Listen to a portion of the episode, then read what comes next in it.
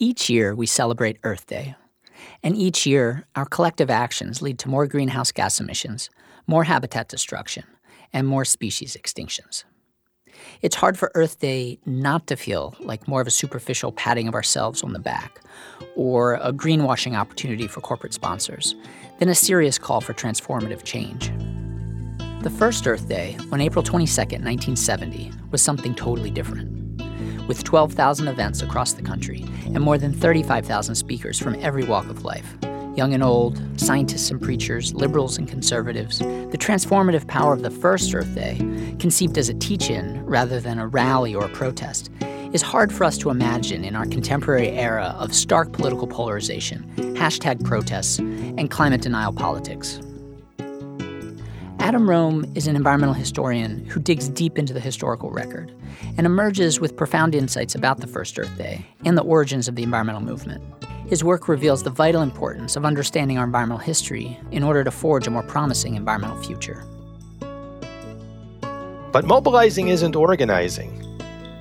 Uh, and mobilizing isn't empowering. It doesn't take people new places, you know. And, and you think about other, you know, advertising isn't about teaching you anything. It's about getting you to, buy, you know, something.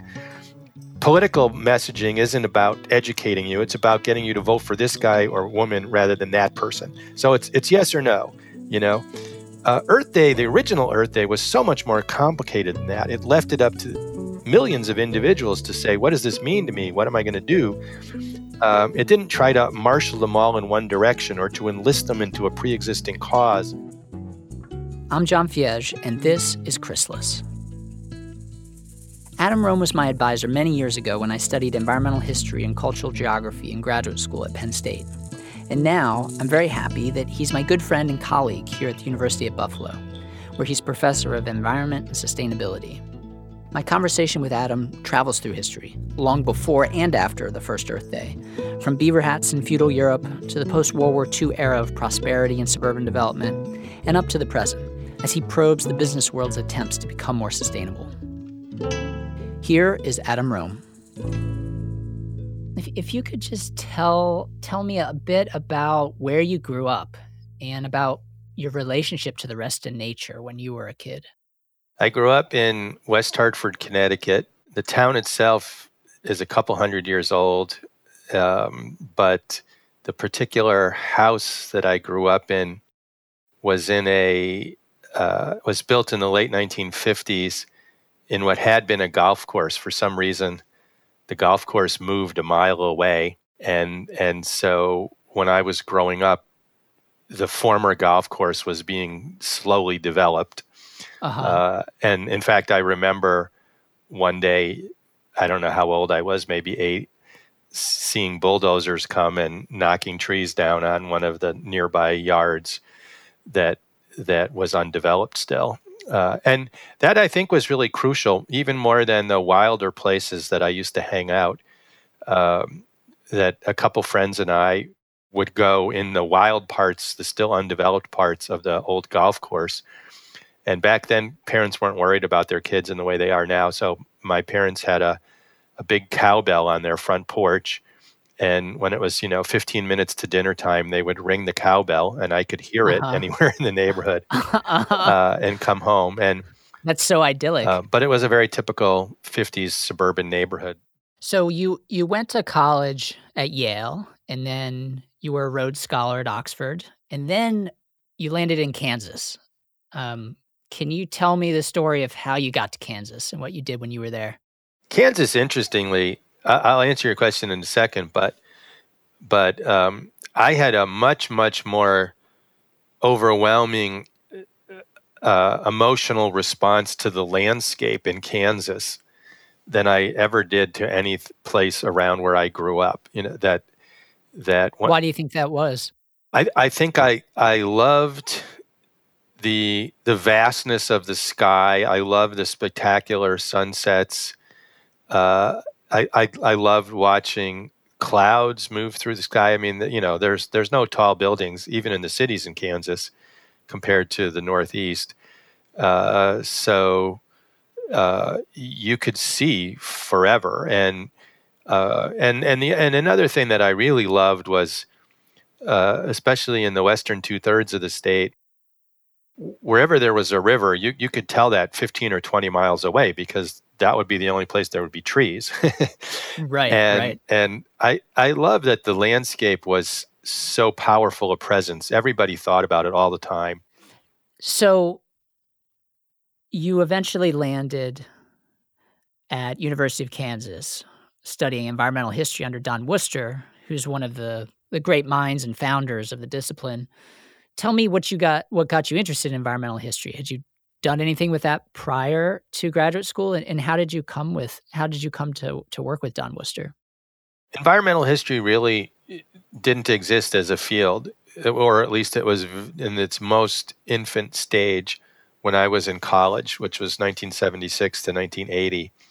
I, I, actually got introduced to Don's work and to one other really renowned, now renowned environmental historian um, through this uh, humanities project that I did about the little known historical places. One of them was a place that during the Dust Bowl years of the 1930s, when the Great Plains were decimated by these unbelievable wind storms that that made up you know parts of Kansas look like Cape Cod, the dunes on Cape Cod that I had seen as a kid.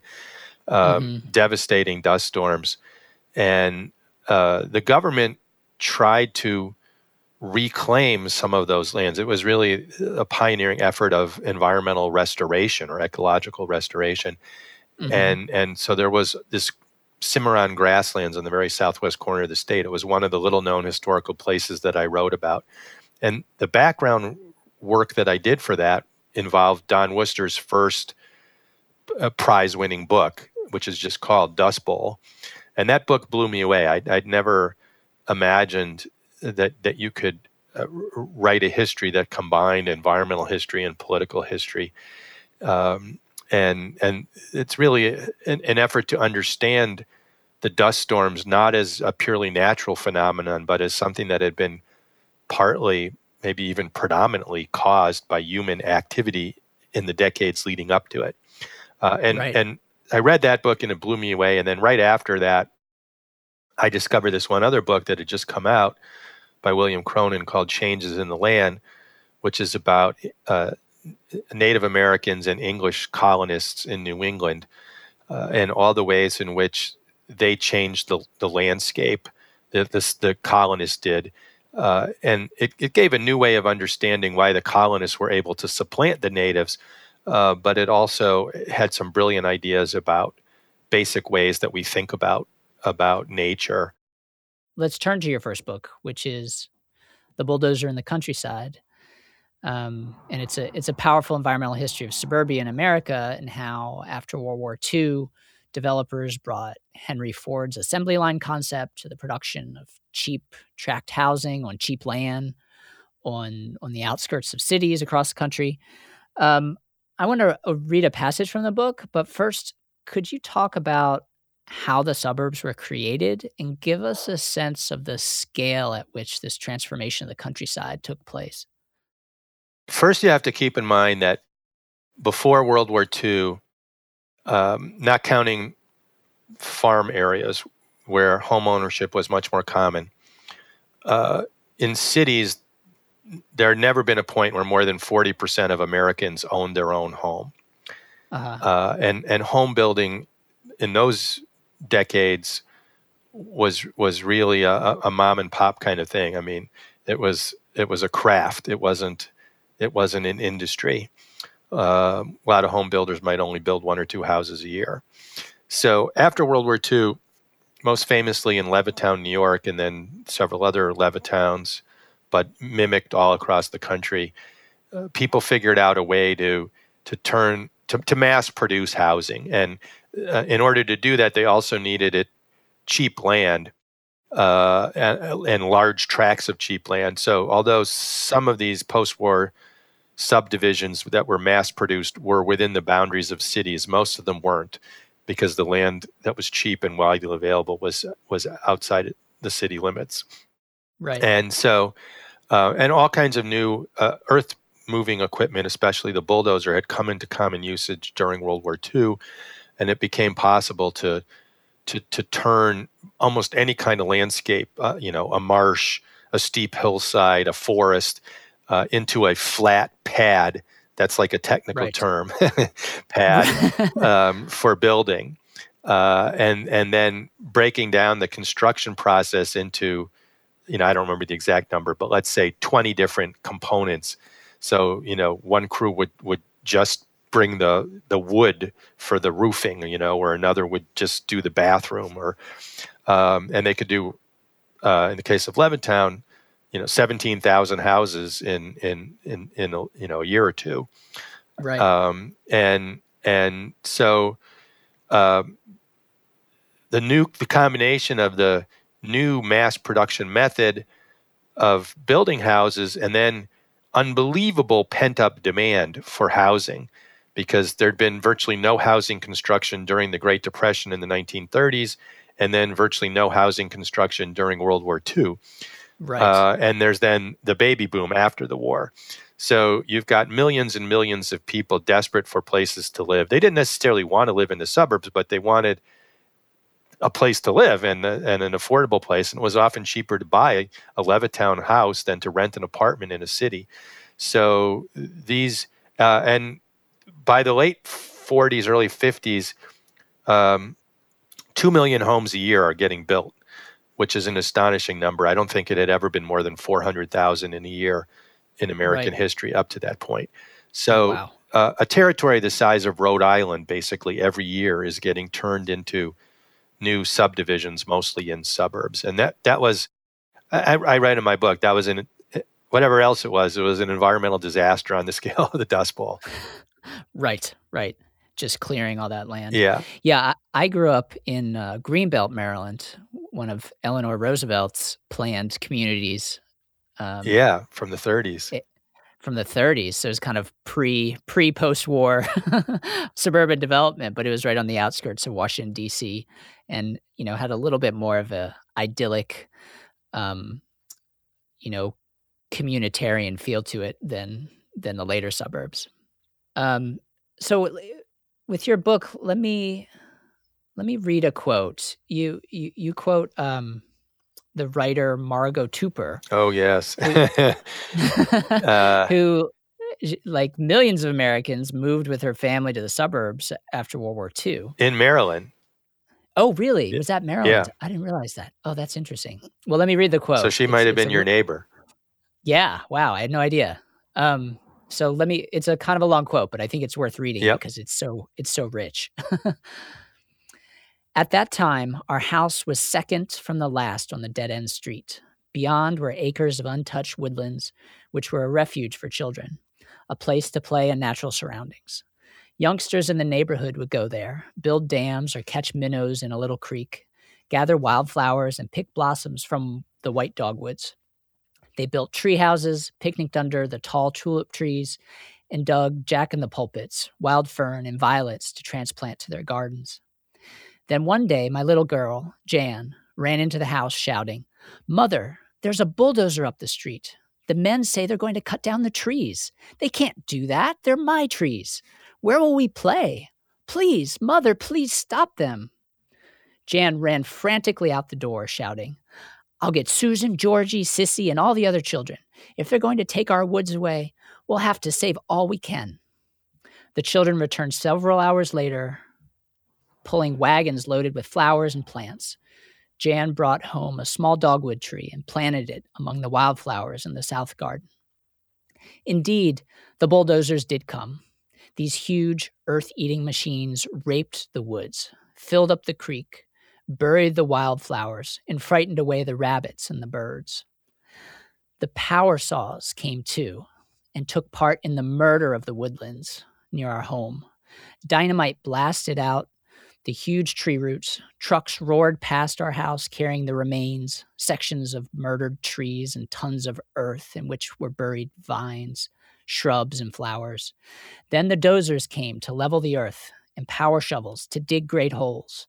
In less than a month, the first of 200 look-alike, closely set small houses rose to take the place of our beautiful forest. at the heart of your book is this great irony that the experience the experiences of suburbanites like Margot Tupper and her family who witnessed the destruction on the front lines of suburban development firsthand out their front windows helped ignite the environmental movement. In the 1950s and 60s the majority of women had not yet entered the labor force and it was women in particular who spearheaded the new environmental movement. Can you can you talk about um, what margot is writing there and and how this played out? Yeah so that book came out in 1965 as i recall and um, at that point there had already been maybe i'd say for six seven years mounting concern for lots of reasons, but but one of them was the the destruction of places for kids to play, and and yeah, there's a powerful irony that um, the house that she lived in and and her, and her daughter and all the neighbors that her daughter played with, right? You know that had been something wild too before it was made into their house. Um, and it, it, uh, it you know, it, it might have been that that, that an, an, earlier generation would have cried about that. You know, earlier generation means like a year or two before. um, and mm-hmm. uh, she herself was sensitive to that. She doesn't. She doesn't want there to be no development at all, but she's part of a movement to try to imagine land saving ways of development, ways of having same number of people have places to live, even single family homes, but clustered together with with much larger open space that wasn't just yard but was truly wilder. Uh, and and and th- that was that keeps getting rediscovered by the way. You know every like 10 years people people realize that's an interesting idea. Um, it's never become the, the norm. Right. But but yeah my, my whole book is really about people coming to realize that what and this is a part of a broader story in world after World War II that you know we have all these amazing technological changes in, and new products, new ways of doing things that that seem miraculous. They they allow us to to have comfort and convenience and and wealth on a scale that we hadn't imagined before. But they turn out to also have incredibly bad, uh, unexpected environmental costs. And, and so my, my book is really the story of how people try to come to terms with that. How do they try to reduce the cost of suburban development with, without ending it? You know, that, that, that they weren't saying no development at all. No one was. But, but trying to figure out ways of meeting the need. Uh, and, and even that's an interesting question. You know, what, what do we need in housing? What is a good house?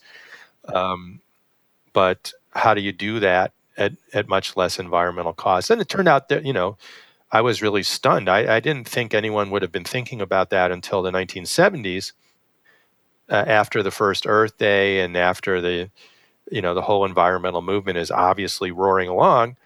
But in fact, I found that even in the midst of World War II, people were beginning to, to find fault with some aspects of this new way of building. And e- with each decade, more and more of these horrid side effects come to light, and some of them become only of concern to experts, but um, open space in particular led to real grassroots activism, real grassroots protests, uh, and and a new language. You know, she writes about rape, uh, and no one had talked like that before. Not even John Muir, when he was talking about the destruction of wild spaces, uh, he came close, but um, but this was so much more intimate than you know some spectacular place in Yosemite Valley getting destroyed for a dam. This this was your backyard.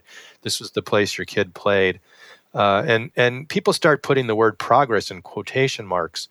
You know that that it's not obvious to them anymore that that that these new homes are are are just purely good. Uh, so that's something radically new.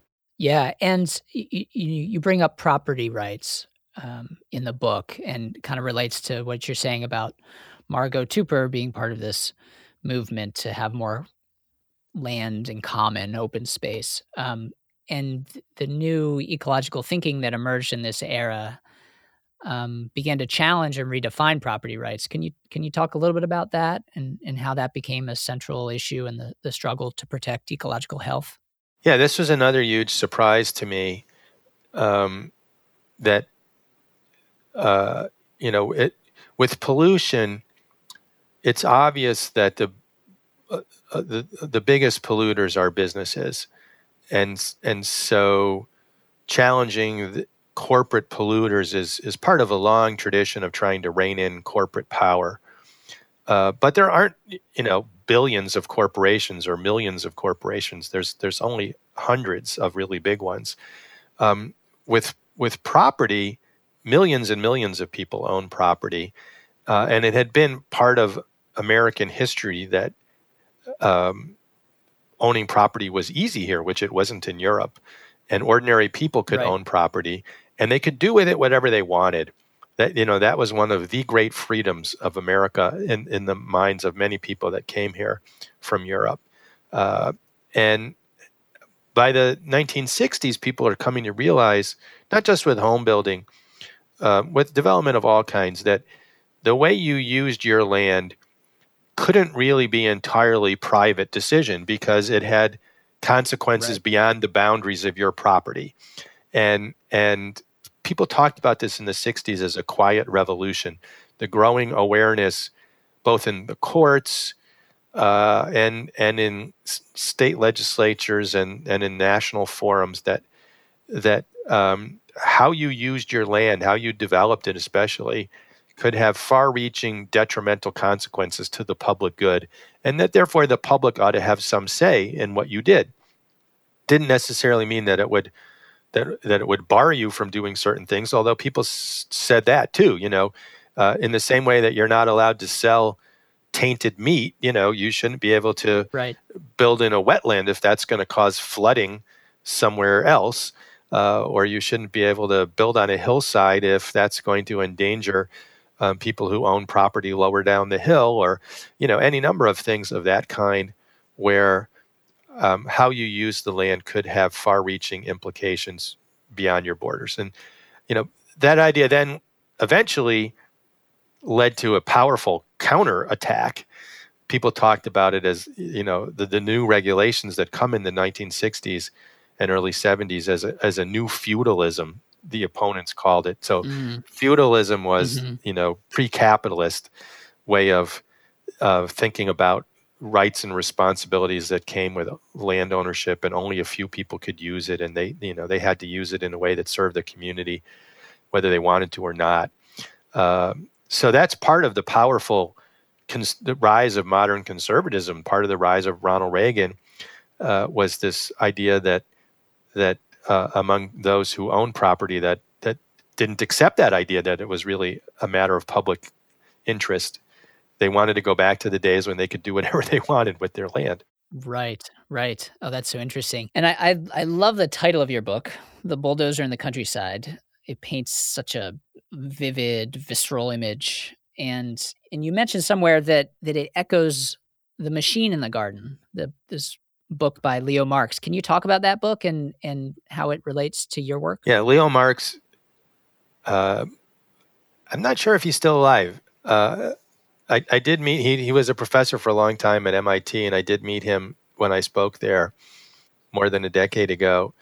But he wrote this brilliant book. It's one of the most famous books that any American scholar has ever written in the humanities, um, called "The Machine in the Garden," and it it's it's a it's a study of the literary responses in America. Although it starts with Shakespeare and The Tempest, so imagining America um, to the uh, spread of technology, of development, of modern civilization into seemingly pristine areas, mm-hmm. and and and um, and and for for much of early American history, people just thought that was great. You know, that was fulfilling a biblical injunction to subdue the earth, to right. to, to make to make the wild spaces into a productive garden.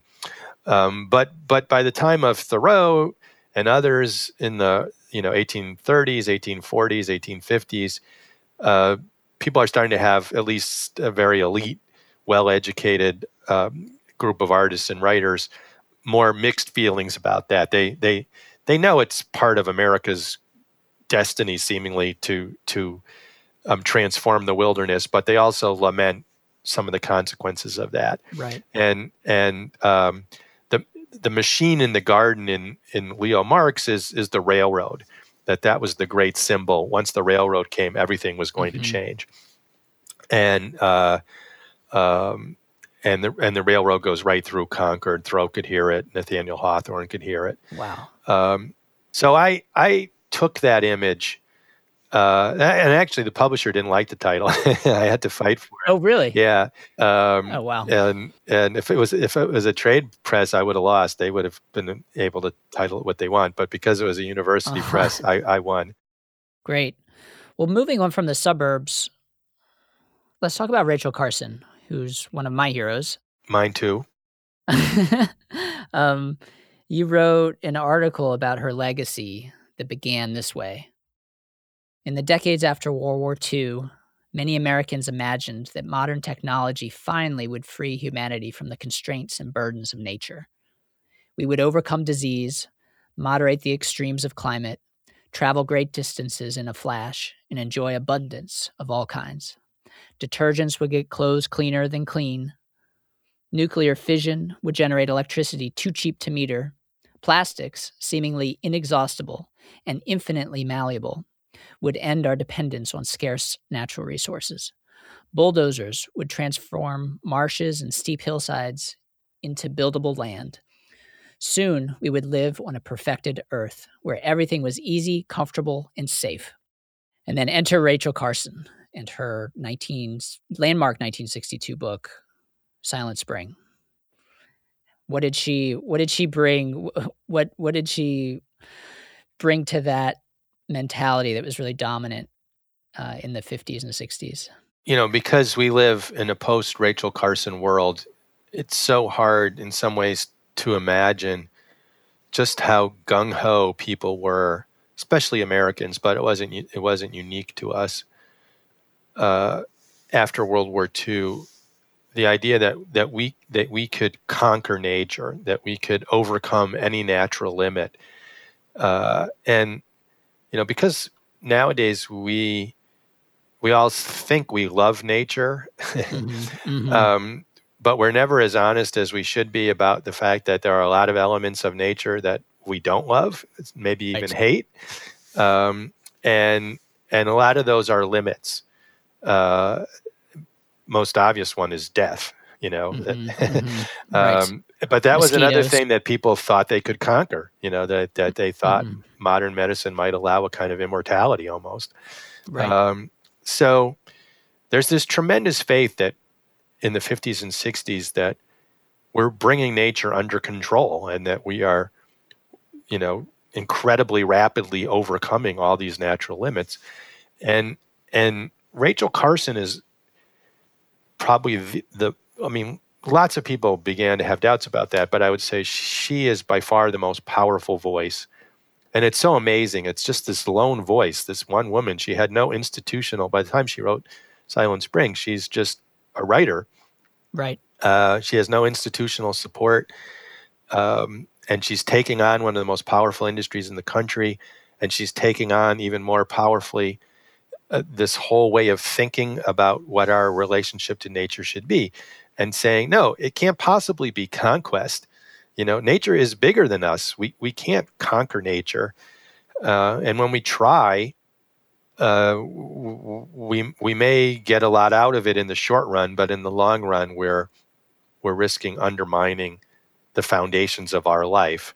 And and her warnings about that. They were specifically about the new chemical pesticides that came into wide use after World War II, like DDT. But but she was really attacking much more broadly a whole kind of technological hubris uh, of thinking that we could change nature in any way and that it would just be for the good. You know, it would be better. We could make a better nature than nature had made. And and she said that's preposterous. And and ultimately it it threatens our survival. But even if it didn't threaten our survival, it also was was um, you know, she had different adjectives for it, an immature way of thinking uh, a, a, brute way of thinking, uh, an immoral way of thinking. Uh, you know that that that she too was saying we could do better. That's not our best self. Our best self would be finding a way to to um, thrive while everything else also thrives. Right, but but you do point out that despite the huge impact of Silent Spring and the government regulation of pesticides that followed, you, you write we use more pesticides now than in 1962. Yeah, and which makes me think like has the change been in our mentality and our actions or has it been in our messaging and our vision of ourselves? Like have we covered things up but not really dealt with the underlying problems that continue in different forms? So so one of the reasons why pesticide use is up it's not just up in the us but um, but but a lot of other parts of the world have developed industrialized agriculture that relies heavily on pesticides, and and uh, and that's true about a lot of things. You know, our air is cleaner, our water is cleaner, mm-hmm. but that's partly because we don't make stuff here as much as we used to. It's made in China or Vietnam or wherever, and yep. their air is not cleaner. their right. you know their water. We've exported we've yeah. exported our pollution. Yeah, we've we've outsourced our pollution as well as a lot of our manufacturing jobs, and you know I, I go back and forth about this. I, I I have a split personality. On on the one hand, I'm Doctor Earth Day. you know, so I I I've spent a lot of time thinking about environmental activism in the U.S. in the last 150 years and how much more powerful environmental activists have become than they were. Uh, and that's an inspiring story, mm-hmm. you know. But then the other side of me is Mr. Apocalypse, and you know all the ways in which things just keep getting worse, or at least they're still incredibly threatening. Right. And and I'm trying to understand why. You know, without understanding why, we can't possibly hope to to avoid those outcomes. So that's a great place to jump to your next book, uh, which is The Genius of Earth Day, with the subtitle How a 1970 Teach In Unexpectedly Made the First Green Generation. Can you paint a picture for us of the state of the environment on the eve of the first Earth Day on April 22nd, 1970?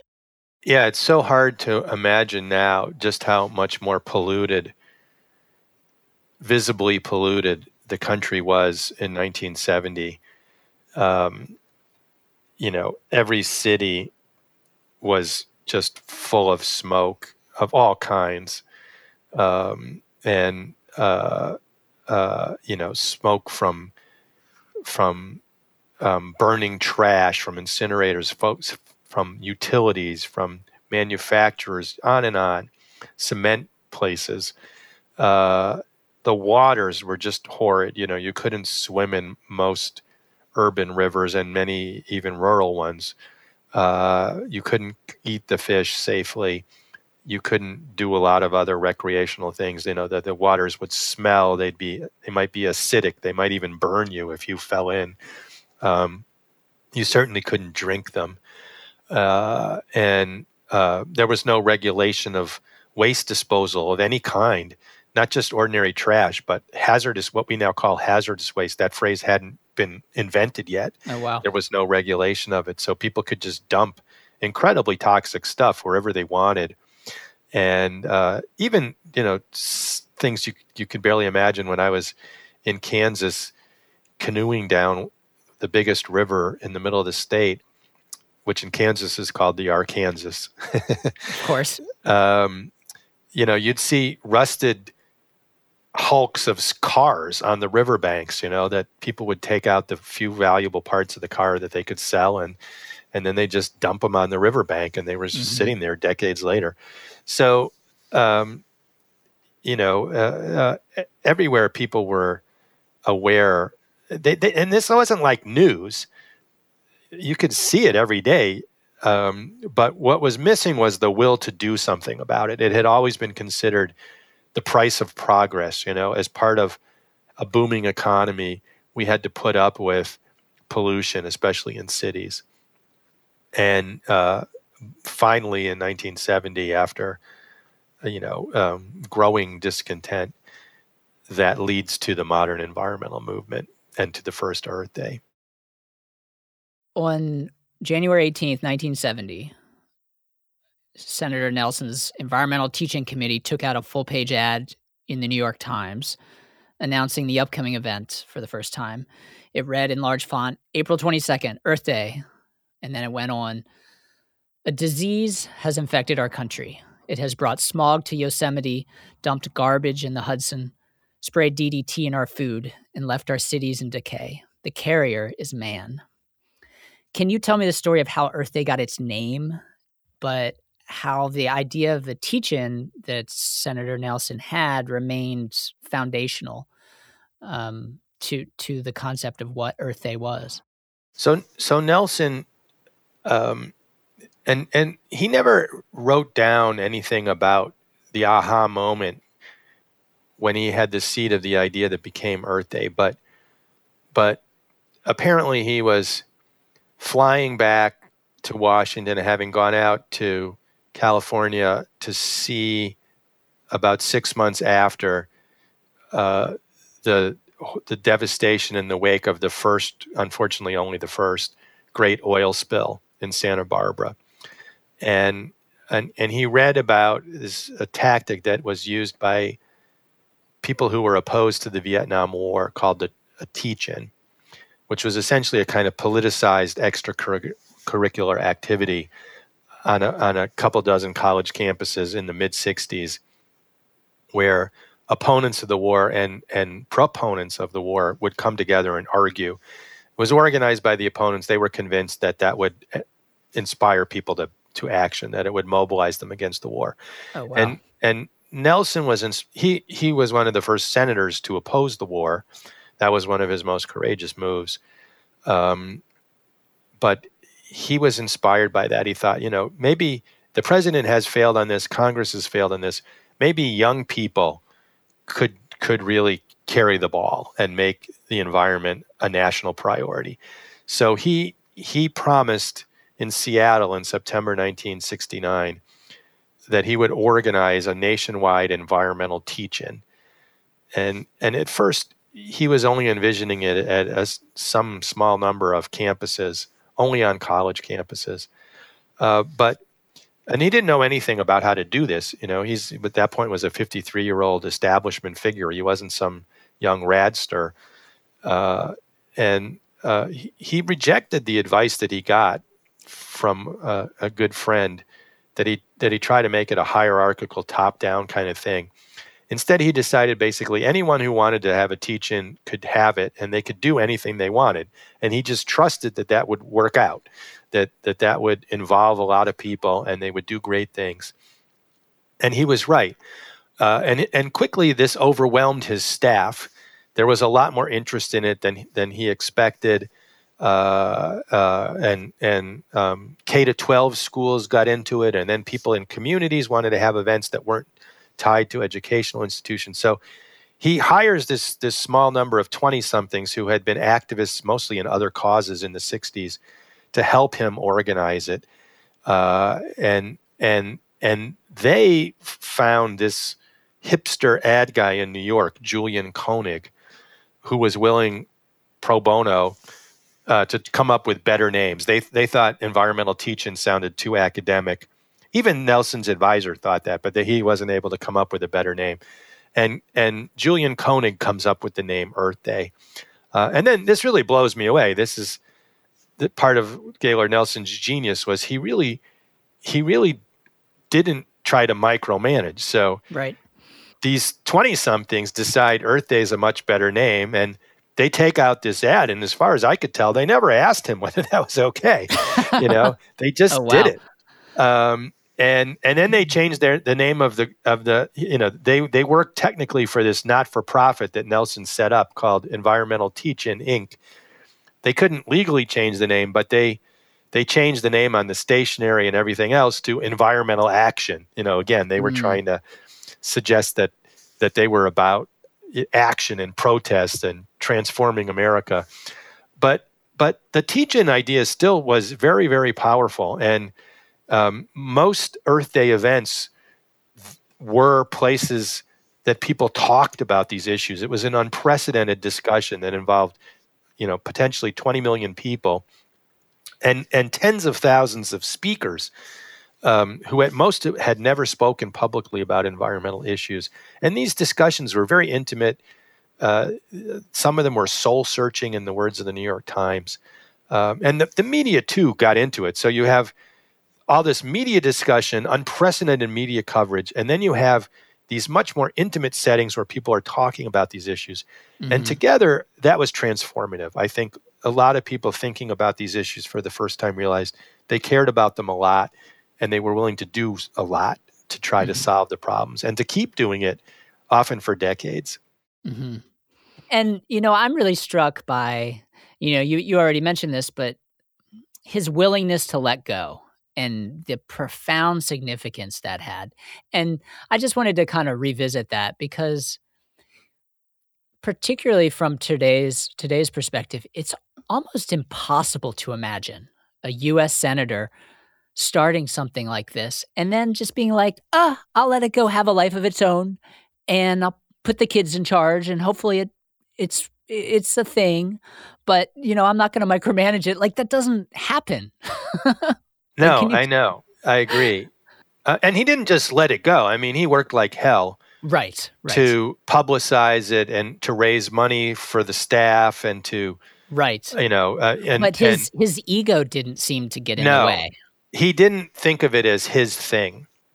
Um, he and I, I think the the way I've put it is he he led by encouraging other people to lead, and and that was brilliant. And and you're right, especially in politics, that's so rare.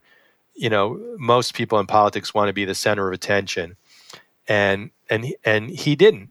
Uh, and in fact, you know, the New York Times, the day after Earth Day, the man of the the man of the day was the the twenty something guy that he had hired, Denis Hayes, uh, not Gaylord Nelson. Uh, but wow. um, but it was actually Gaylord Nelson that set the whole thing in motion.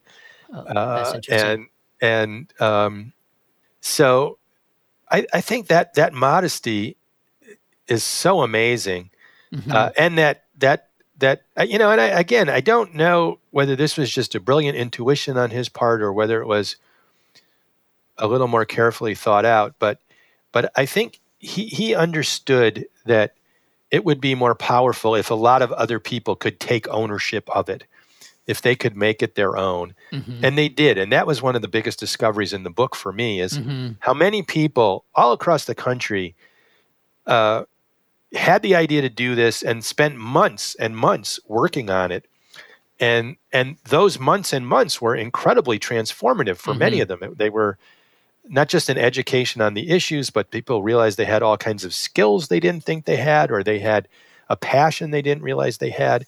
And and so many of those Earth Day organizers come away after Earth Day thinking, I want to keep doing something like this. And there were there were no, you know, books with hundreds and hundreds of eco jobs that you could just pick. right. You know, uh, there, there were only a handful of things that were well established careers in anything remotely to do with the environment. And a lot of these Earth Day organizers and many other people that just participated in Earth Day, they go out they, and they pioneer new career paths. They create new kinds of jobs and new kinds of organizations and new new ways of being, you know, an architect or a journalist uh, or a professor for that matter, um, to to uh, continue to work on this. And uh, that that was only because they had already invested so much of themselves mm-hmm. in the mm-hmm. Earth Day. Mm-hmm.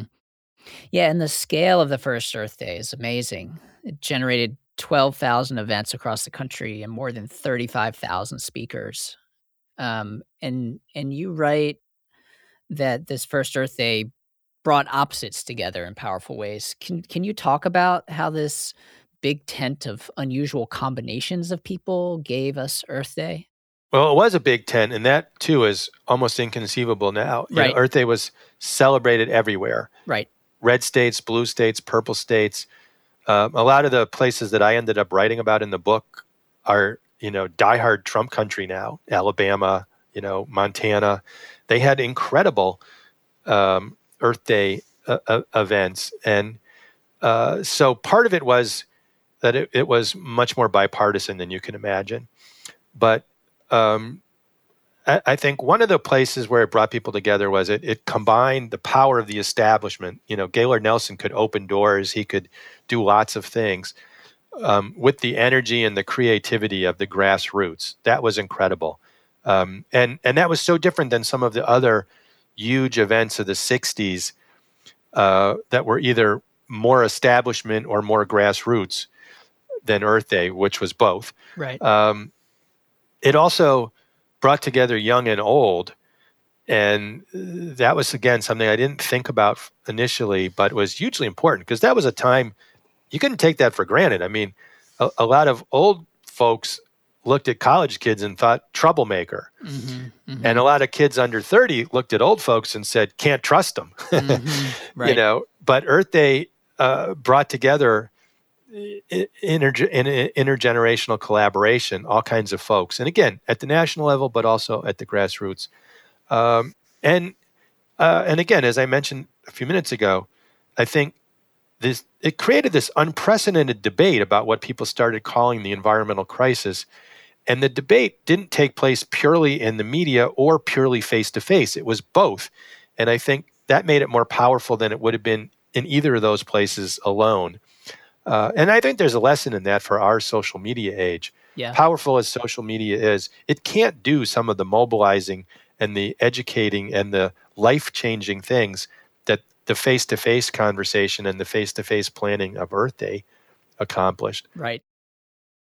So I've, I've always to me, it's always been strange that the environment is such a political politicized issue, as if pollution and ecological destruction don't affect everybody. And I, I just, when I read you talking about the kind of, um, you know, specifically democratic liberal intellectuals theorizing about this, I was like, is that part of the DNA of how we understand the environment, and and therefore it's so politicized in this country as a result? It it it wasn't though in 1970 in in the same way and and even conservatives except for the most hardcore, you know, the the the John Bircher far far far far right folks or the you know the totally southern um, segregationist mm-hmm. forever mm-hmm. conservatives um, uh, even most conservatives understood that pollution was a real problem. Mm. You know, there weren't deniers then. They they disagreed sometimes with liberals, and as I said, there were liberal Republicans right. as well as liberal Democrats uh, about what to do about it. But there were a lot of conservatives that spent a lot of time in 1970 trying to figure out what would be a conservative approach. Is there a way to address these issues without mm-hmm. big government? And and um, uh, so, for example, there were people talking about global warming wasn't an issue yet. Someone was talking about cl- carbon tax, but there were people talking mm. about pollution taxes. You know that part of the problem was the market didn't force businesses to pay for the pollution that. But if they did have to pay for it, then they would reconstitute their way of doing things so they right. produced less pollution. That was the market. You know, there were conservatives talking about that in 1970, um, and uh, I, I, think a, a couple, uh, you know, you, uh, there's a whole book about how the Republicans went from supportive to totally opposed, or almost totally opposed. Um, but but I think the biggest thing that happened was, and this is another irony, you know, that modern environmentalism comes out of the prosperity right. of the post-war years, and the prosperity is causing a lot of the problems, but it's also creating the political mm-hmm. will to do something about them and and then in 1973 more or less the post-war economic boom comes to an end and and the whole rest of the decade is full of economic turmoil in fact unprecedented you know high un- unemployment and high inflation right. which was supposed to right. be impossible at the same time and and no one seems to be able to do anything about it so in that in that context it suddenly becomes possible to have people argue again what what wait a minute, we can't afford to keep going in this direction. Or, you know, these regulations are, are an onerous burden. Uh, by 1980, you know, you have Ronald Reagan saying he's going to undo all the environmental initiatives of the 70s. He doesn't. Mm-hmm. He can't, mm-hmm. but he tries, and he has a lot of support for that. That was uh, inconceivable even 5 mm-hmm. years before totally. or ten years before. You write Earth Day was an educational experience as well as a political demonstration. That rare combination enabled Earth Day to have both a long term and short term impact. In the book, uh, you tell this wonderful story of the, the, San Mateo High School in California and its biology teacher, Edmund Holm, who mentored students in the Ecology Club as they planned their Earth Day teach in. What happened there um, in, in those interactions between the teacher and his students, and, and what does it reveal about what the nature of the first Earth Day was. Yeah, that, so that's one of my favorite stories.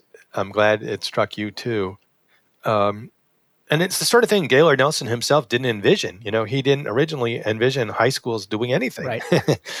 but um, but in this high school in Santa Monica, the the teacher was a nature lover.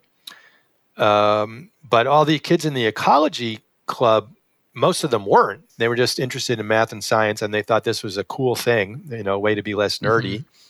Um, was also something that appealed to some of the civic-minded people in the school. So they're, you know, student body president, cheerleaders.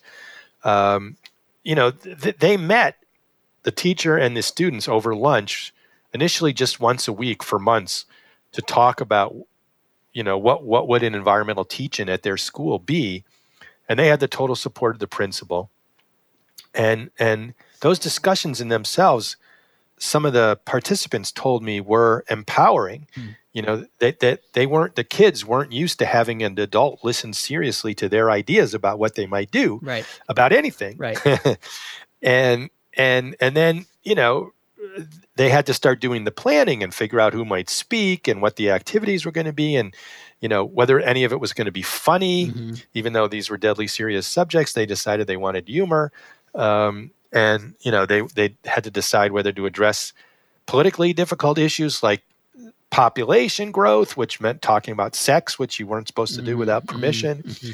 Uh, and you know they do all this interesting stuff. And as it gets closer to April 22nd, then they start, you know, the, the key organizers start meeting with with the teacher at home every day. And again, you know, they uh, he didn't tell them what to do. He had some suggestions, but it was their deal. Right. Um, but he he nurtured them. He mm-hmm. he gave them the sense that they could do it. And so many people told me that. Um, not just the high school kids that I talked about, a lot of the college and graduate school organizers too. That that it was empowering mm-hmm. to work on this. That they they came away with it with this can do sense mm-hmm. that anything was possible. It's so unusual. Yeah. To have an experience like that, that profound at that age. Yeah. Um, so, you know, the institutional achievements in the wake of the first Earth Day are really remarkable. The formation of the EPA and the passage of the Clean Air Act in 1970, the Clean Water Act in 1972, the Endangered Species Act in 1973, all under a Republican administration, no less. But in 1990, just after climate change became a widely publicized environmental concern, there was a 20th anniversary celebration of Earth Day.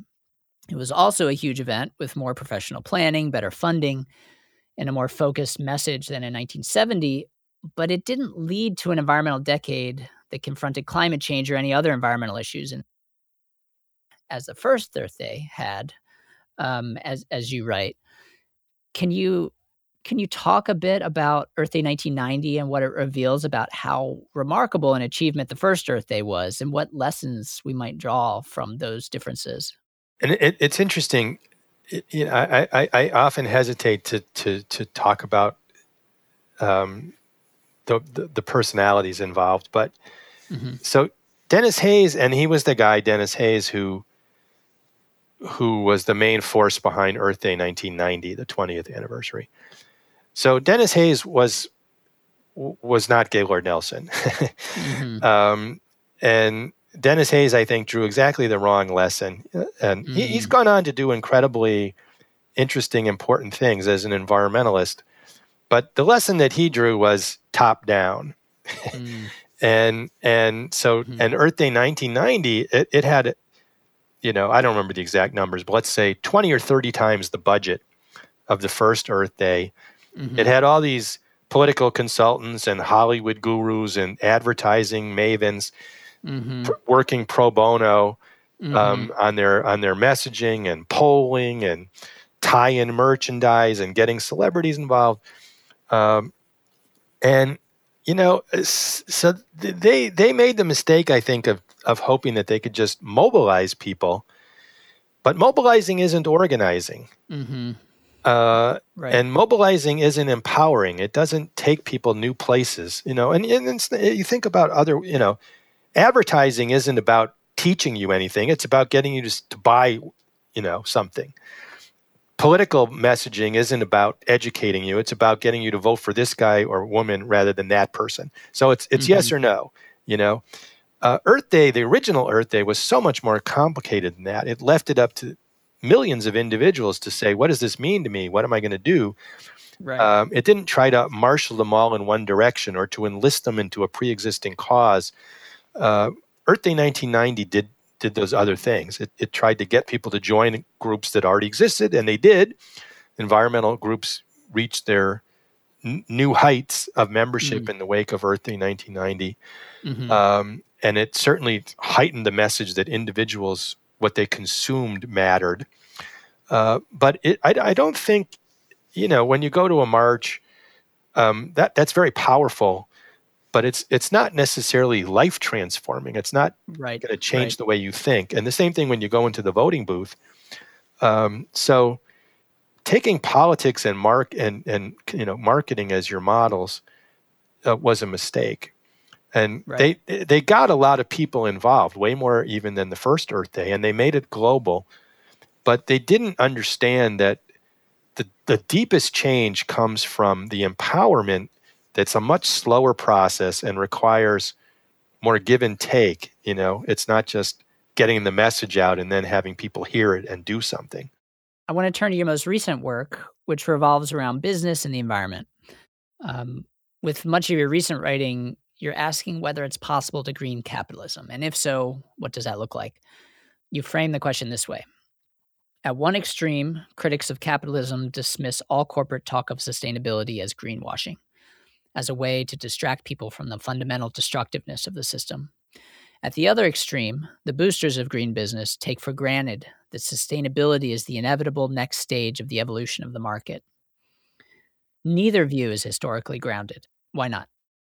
It's really definitional so if you, it, you you can define capitalism a variety of ways but some of the ways of defining capitalism make it just theoretically impossible that it could ever be green Um, so they're they don't they're not drawing on any historical data. It's a theoretical argument. The other argument, the booster argument, I'd say the historical record already clearly disproves. Right, Capitalism is not just going to evolve right, right. to a more sustainable thing. There are all kinds of reasons why why the people that even that have tried the hardest to green their businesses or their industries haven't been able to do it. So if there's any chance of capitalism becoming green, the historical record I would say so f- far says it can only happen if there's powerful movement, a social movement, a political movement that rewrites the rules, that, that changes what guides business um, so that that the default for business becomes doing the green thing rather than the exception. Right.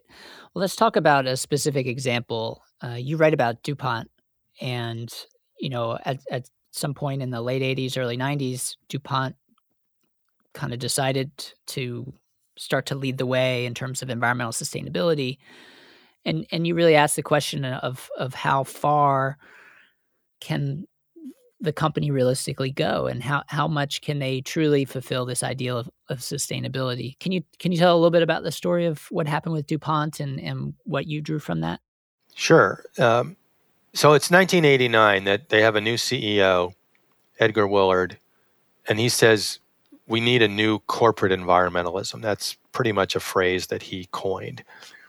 Um, and to think that they they have to go, in the phrase of the day, beyond compliance. They, they can't just do what the law requires.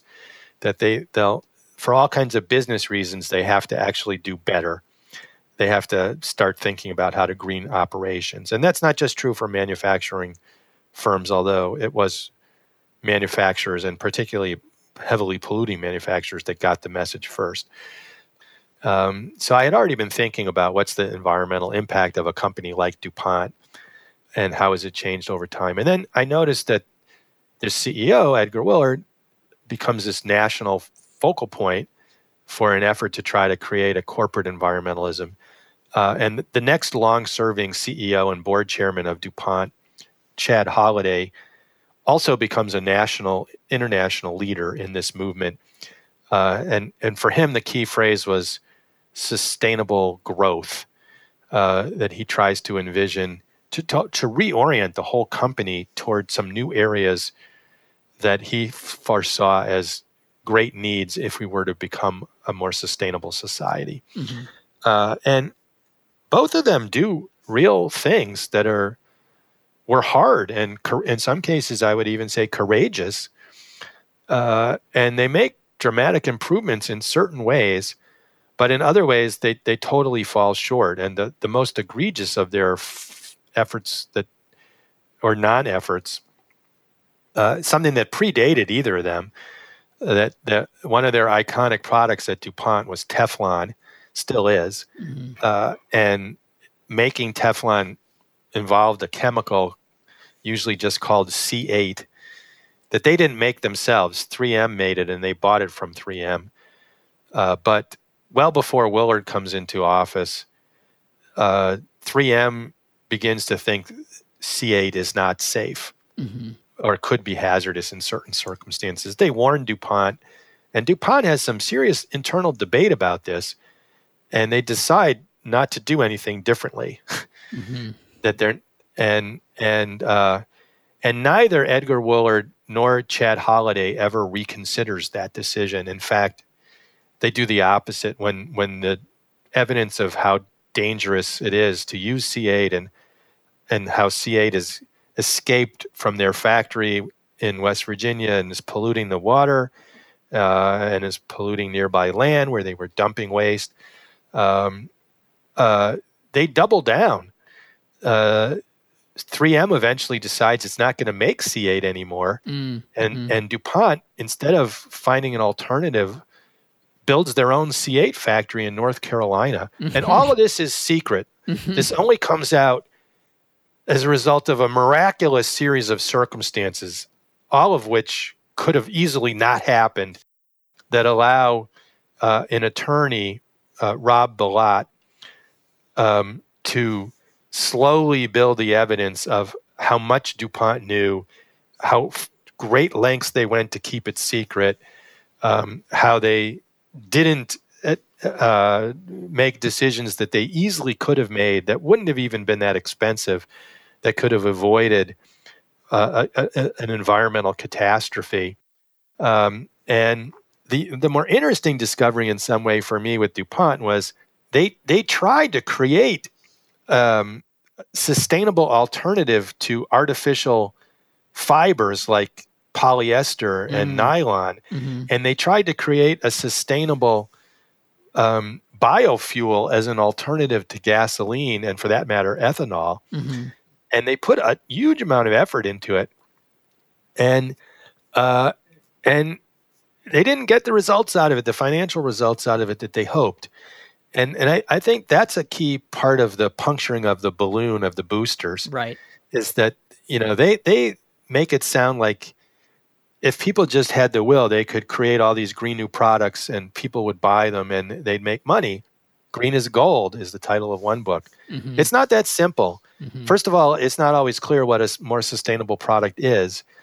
Um, and most companies don't have any expertise in thinking about this uh, so they make mistakes. Mm-hmm. Uh, but the market, the fundamental flaws of capitalism mean that greener products are always competing against things that are cheaper but dirtier. Right, and, and the public, and, the public absorbs the costs, the environmental right. costs of, of exactly. and and some of those products can still find a niche, you know, like the Prius, uh, or you know, early on certain kinds of organic food, um, but but a niche doesn't change the the world, right? Right. Uh, and it and it also doesn't make enough money for big multinationals like DuPont that are publicly listed corporations right. to satisfy the shareholders. Right. And the shareholders rebelled. So DuPont doesn't exist anymore. And part of what the part of what the shareholders, the activist shareholders were rebelling against was the R&D enterprise which which is crucial to sustainability. If you have to only think 3 months ahead, you're not going to be developing a lot of sustainable products. Right. The things that DuPont was trying to do took a decade or more and um, that's hard even even if it's just a standard product but especially if it's something that's trying to anticipate what would really be greener 10 years from now um, but you know the market doesn't reward that it yep. rewards quick and dirty returns not long-term far-sighted thinking and you make this this point that i think is really powerful that you know there there are two different types of making business more sustainable. There, there are things like reducing waste and being more efficient and um, and using fewer materials. Those things are all beneficial uh, environmentally, but they also make the cost of doing business less. They're, right. They save money for the company. And companies have very enthusiastically taken that side of um, kind of eco thinking on and and often advertised how great they are for doing that. But there are other things that actually make the cost of doing business much higher and things more difficult and more risky and and less likely to to produce shareholder value. Um, and those are the those are the things the companies haven't done well at all. Um, right. I was just wondering if you could talk a little bit more about that and what you've seen with DuPont and, and other. Yeah. Right. So those those win-wins where it's environmentally better and it's more profitable um, are are usually in the category of what's come to be called eco efficiencies. And even those aren't always easy. That was another lesson for me in DuPont was Woolard pushes his scientists, his researchers to, to, to find ways to reduce waste. And you know, their initial response is pushback. No, we can't do that. Are you crazy? Right. If, you know, if we could do that, we would have done it already. Um, it, it's going to cost more, or it's technically impossible. But a lot of times, thinking outside the box, in fact, allowed these win-win solutions, these eco efficiencies, and sometimes the savings were gargantuan. Really, right, right. Um, and um, and it's it's not all just in production processes. You know, uh, Xerox realized that it could take back copiers and use the parts in the copiers to quote remanufacture copiers, um, and and that would save them a lot of money. And it would, and then they realized it would save them even more if the copiers were designed from the beginning to be disassembled and reused like that. And that was, you know, hundreds and hundreds of million dollars a year of savings. Um, but only, you know, someone had to prod them to do that. Uh, so it takes leadership. But then there are all these harder things where in the current business model, they're, they're not likely to, to be as rewarding as the alternatives. Um, and at the worst extreme, you know, there are incentives in the market right now to, to make climate change worse. You know, there are lots of ways, not just the fossil fuel people can profit from some of the things that are going on rather than trying to solve the problem. So if your actual goal is a green economy, whether it's a capitalist one or any other kind of one, then the rules have to change fundamentally. The way we understand what business is and what it does and what its responsibilities are have to change fundamentally um, because we're never going to get to a sustainable economy if some things pay and some don't that are green. Right. Everything has to be pay to be green, or right. we have to get to a system where that's not the standard judgment anymore. yeah, yeah. You you've also done some really fascinating work around fashion as a driver of consumption, environmental destruction. Could you talk a bit about the story of the beaver and kind of the uh, the ascendant merchant class in Europe and and the wide ranging impacts of the fashion aspirations on on rivers, meadows, wetlands in North America, that kind of thing. The reason fashion loomed so large for me was, um, you know, there's only so much that you can eat or drink, no matter how wealthy you are. You know, there's there's a biological limit, um, and and that that's true for a lot of other things that we consume. But but fashion creates this potentially unlimited demand mm-hmm. that that if something goes out of style and you're no longer willing to use it, even if it's perfectly functional in every other way, and then you buy something new, that's that's an unbelievable demand on resources to have essentially insatiable appetites. Right. Um, and it, it, it started with clothing, and it, especially with the beaver hat uh, that became a fashion item in Europe, and then in, in and then in the U.S. Uh, but in the 20th century, it's expanded to lots of other things. You know, your your smartphone is a fashion item. Apple is a fashion company in many ways.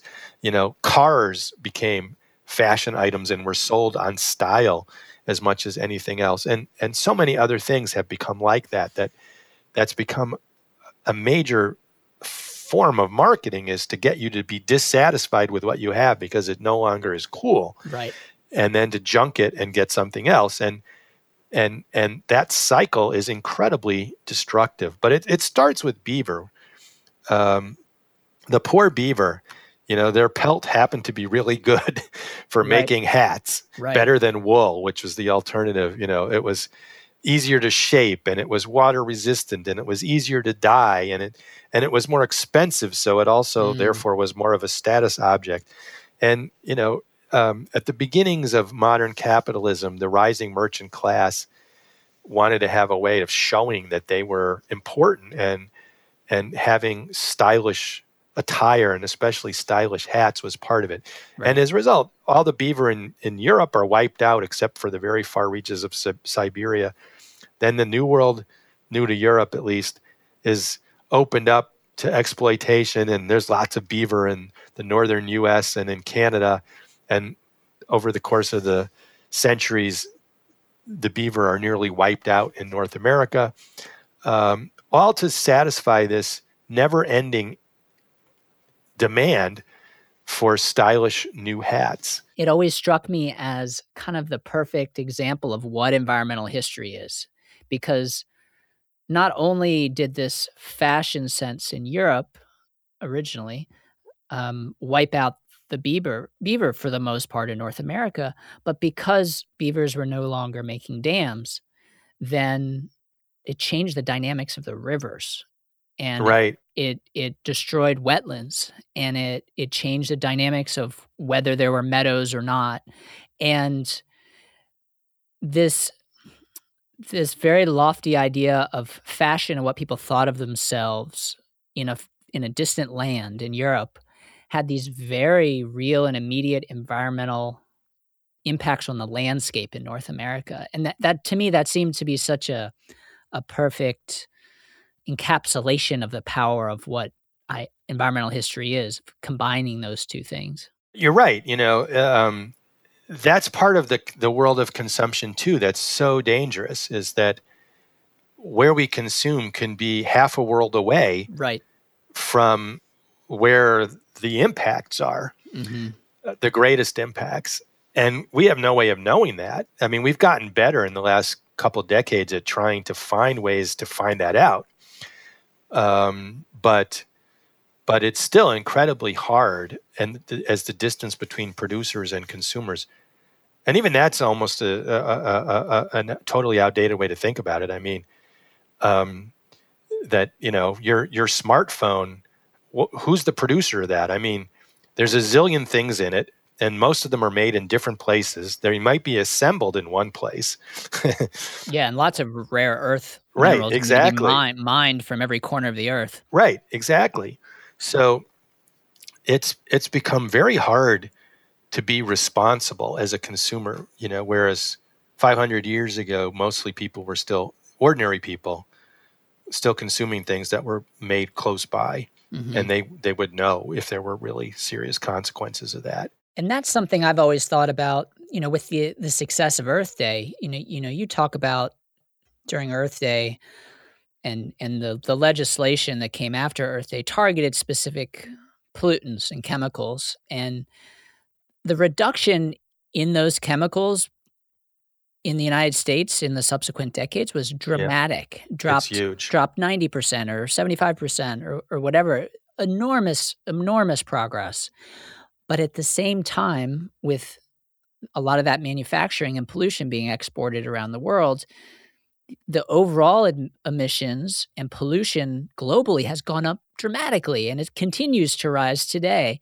And right. in a way, you know, one of the contradictions of all this is, you know, the success of Earth Day and our success of cleaning up the environment in the United States has allowed us to to be ignorant and blind to to what has happened around the world as a result of our consumption here. And no longer is our consumption tied to the effects of that production that eh, you know they're separated right. they're separated geographically now and, and you know climate change in some ways is going to start to bring it back together because everyone's going to be impacted by it but um anyway I, you wrote an article called can capitalism ever be green you seem to be saying that there's a middle way when it comes to making our economy sustainable. So, is there a middle way, and and what does that look like if there is? So, my argument is partly pragmatic. What would convince people that you can't make capitalism green? If we really try hard and we fail, then a lot more people might be willing to say, "Okay, now we really have to think outside the box. What what's the alternative?" Mm-hmm. Um, so so I want people to really try their hardest, which we haven't come close to doing. Right, for sure. Um, but it has to be, and this is why I think it's so important for environmentalists to, to get out of their comfort zone and and realize that they need to think about this as much as Yosemite. Um, that the, the, you can't save capitalism from within the firm. You, you can't rely on enlightened leadership of companies and there are some enlightened leaders of companies. Right. But they can't do it unless the rules change right and they exactly. can't change the rules themselves. Right we the, can change the, the rules by voting. Right we can change the rules by voting or by acting differently as as um, as citizens in other ways or as you know consumer citizens um, or we can f- create new legal tools. But um, but the rules of the market are set mostly outside the market, and and we need to think about what the rules are that reward people for doing the right thing, and mm-hmm. that's not easy to do, and it's even harder to get the the social movement and political power that would insist on that. Mm-hmm. Um, but uh, uh, and again, that speaks to a, deep, a, a deeper challenge for environmentalists.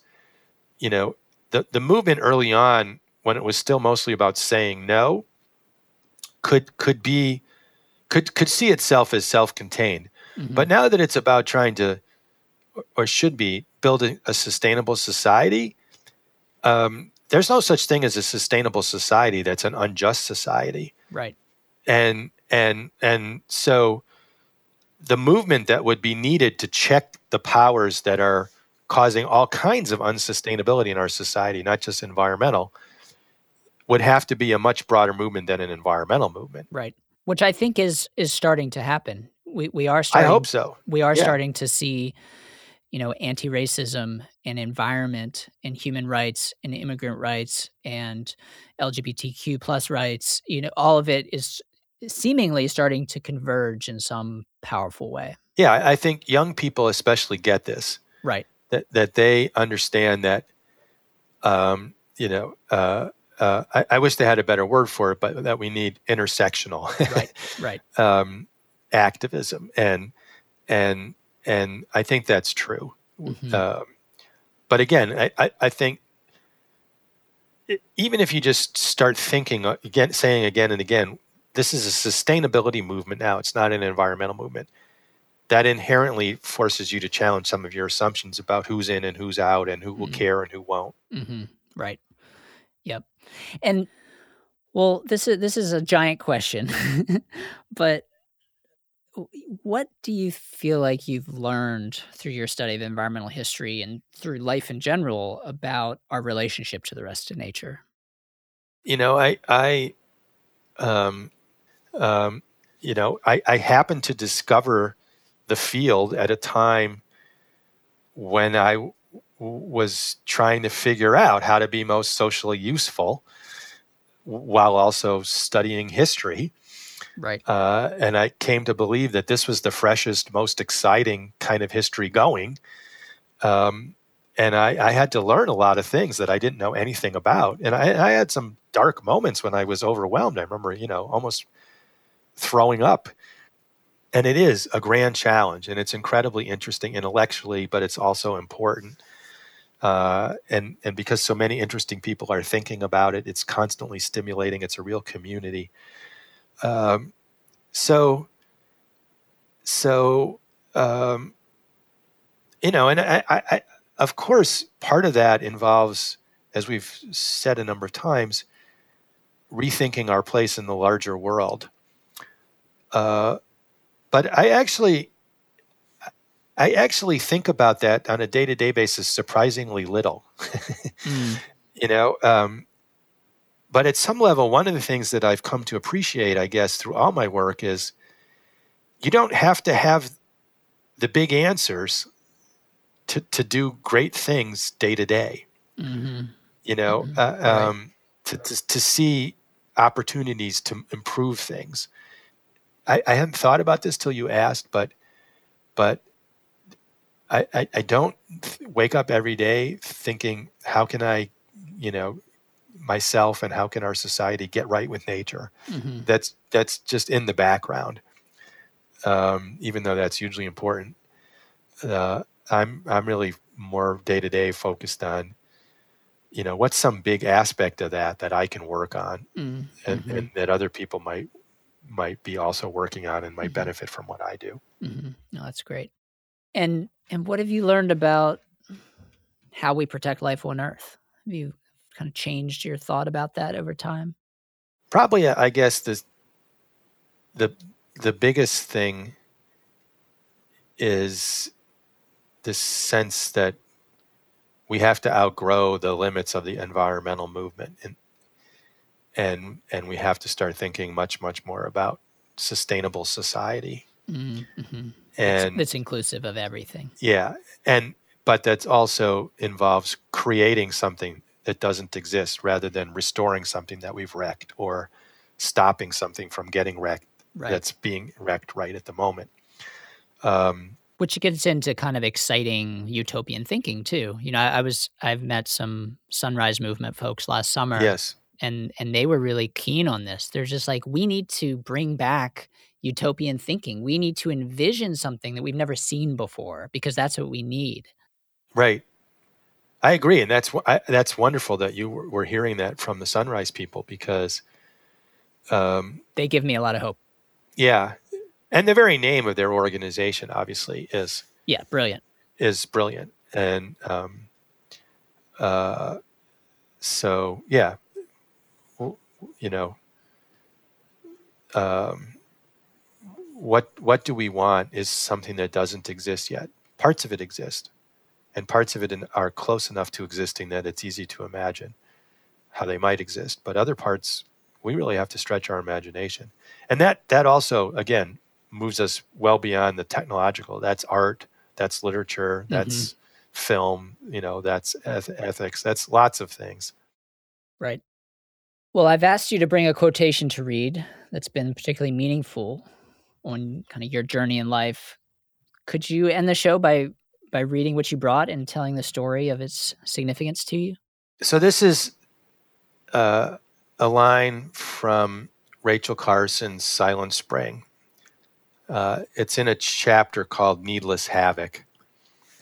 And um, it's it's uh, I mean the whole book is so fabulous, but Yep. and the whole book is full of these incredible questions that that the more you think about them, the more profound you realize they are. And so here's what she says that um, I keep coming back to, and I also force my students to think about it.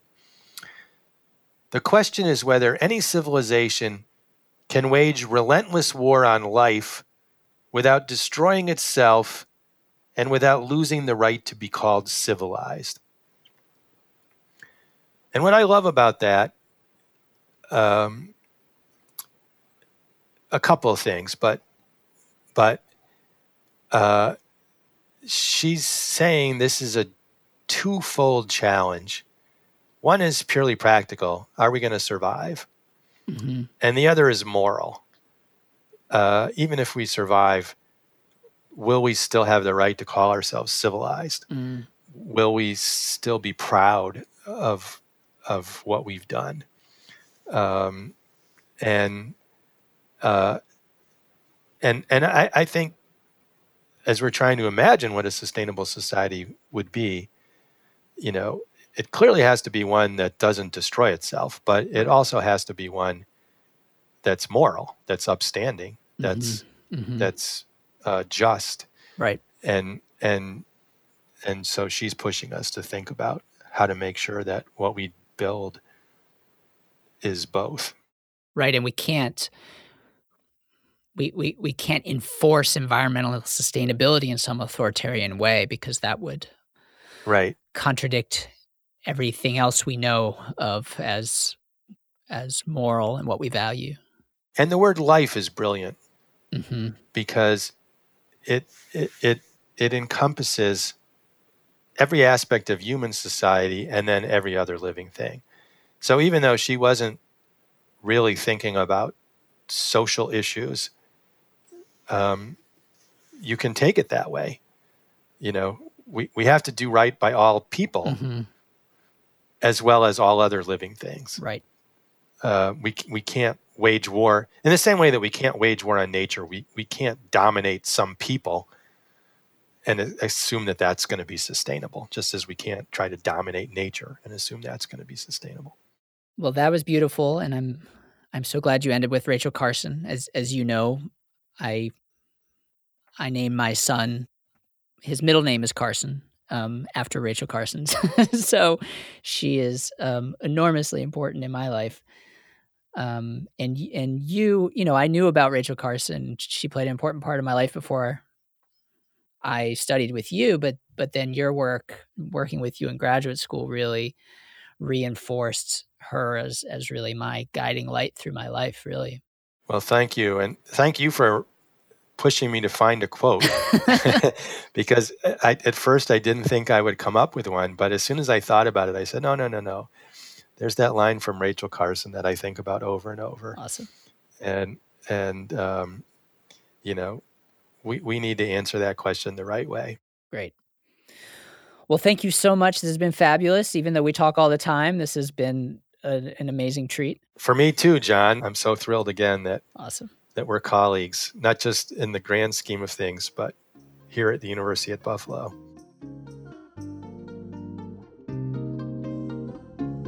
Thank you so much to Adam Rome. Go to our website at chrysalispodcast.org to see the quotation Adam read from Rachel Carson and check out a list of his work, including The Bulldozer in the Countryside, The Genius of Earth Day, and the wonderful Audible original lecture he did on the history of Earth Day.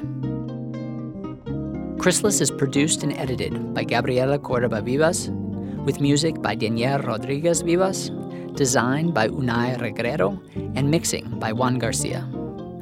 Isabella Nert is our social media producer and assistant editor, and Shub Jain is our web developer and assistant editor. If you enjoyed my conversation with Adam, please rate and review us on your favorite podcast platform. Contact me anytime at chrysalispodcast.org, where you can also support the project, subscribe to our newsletter, and join the conversation.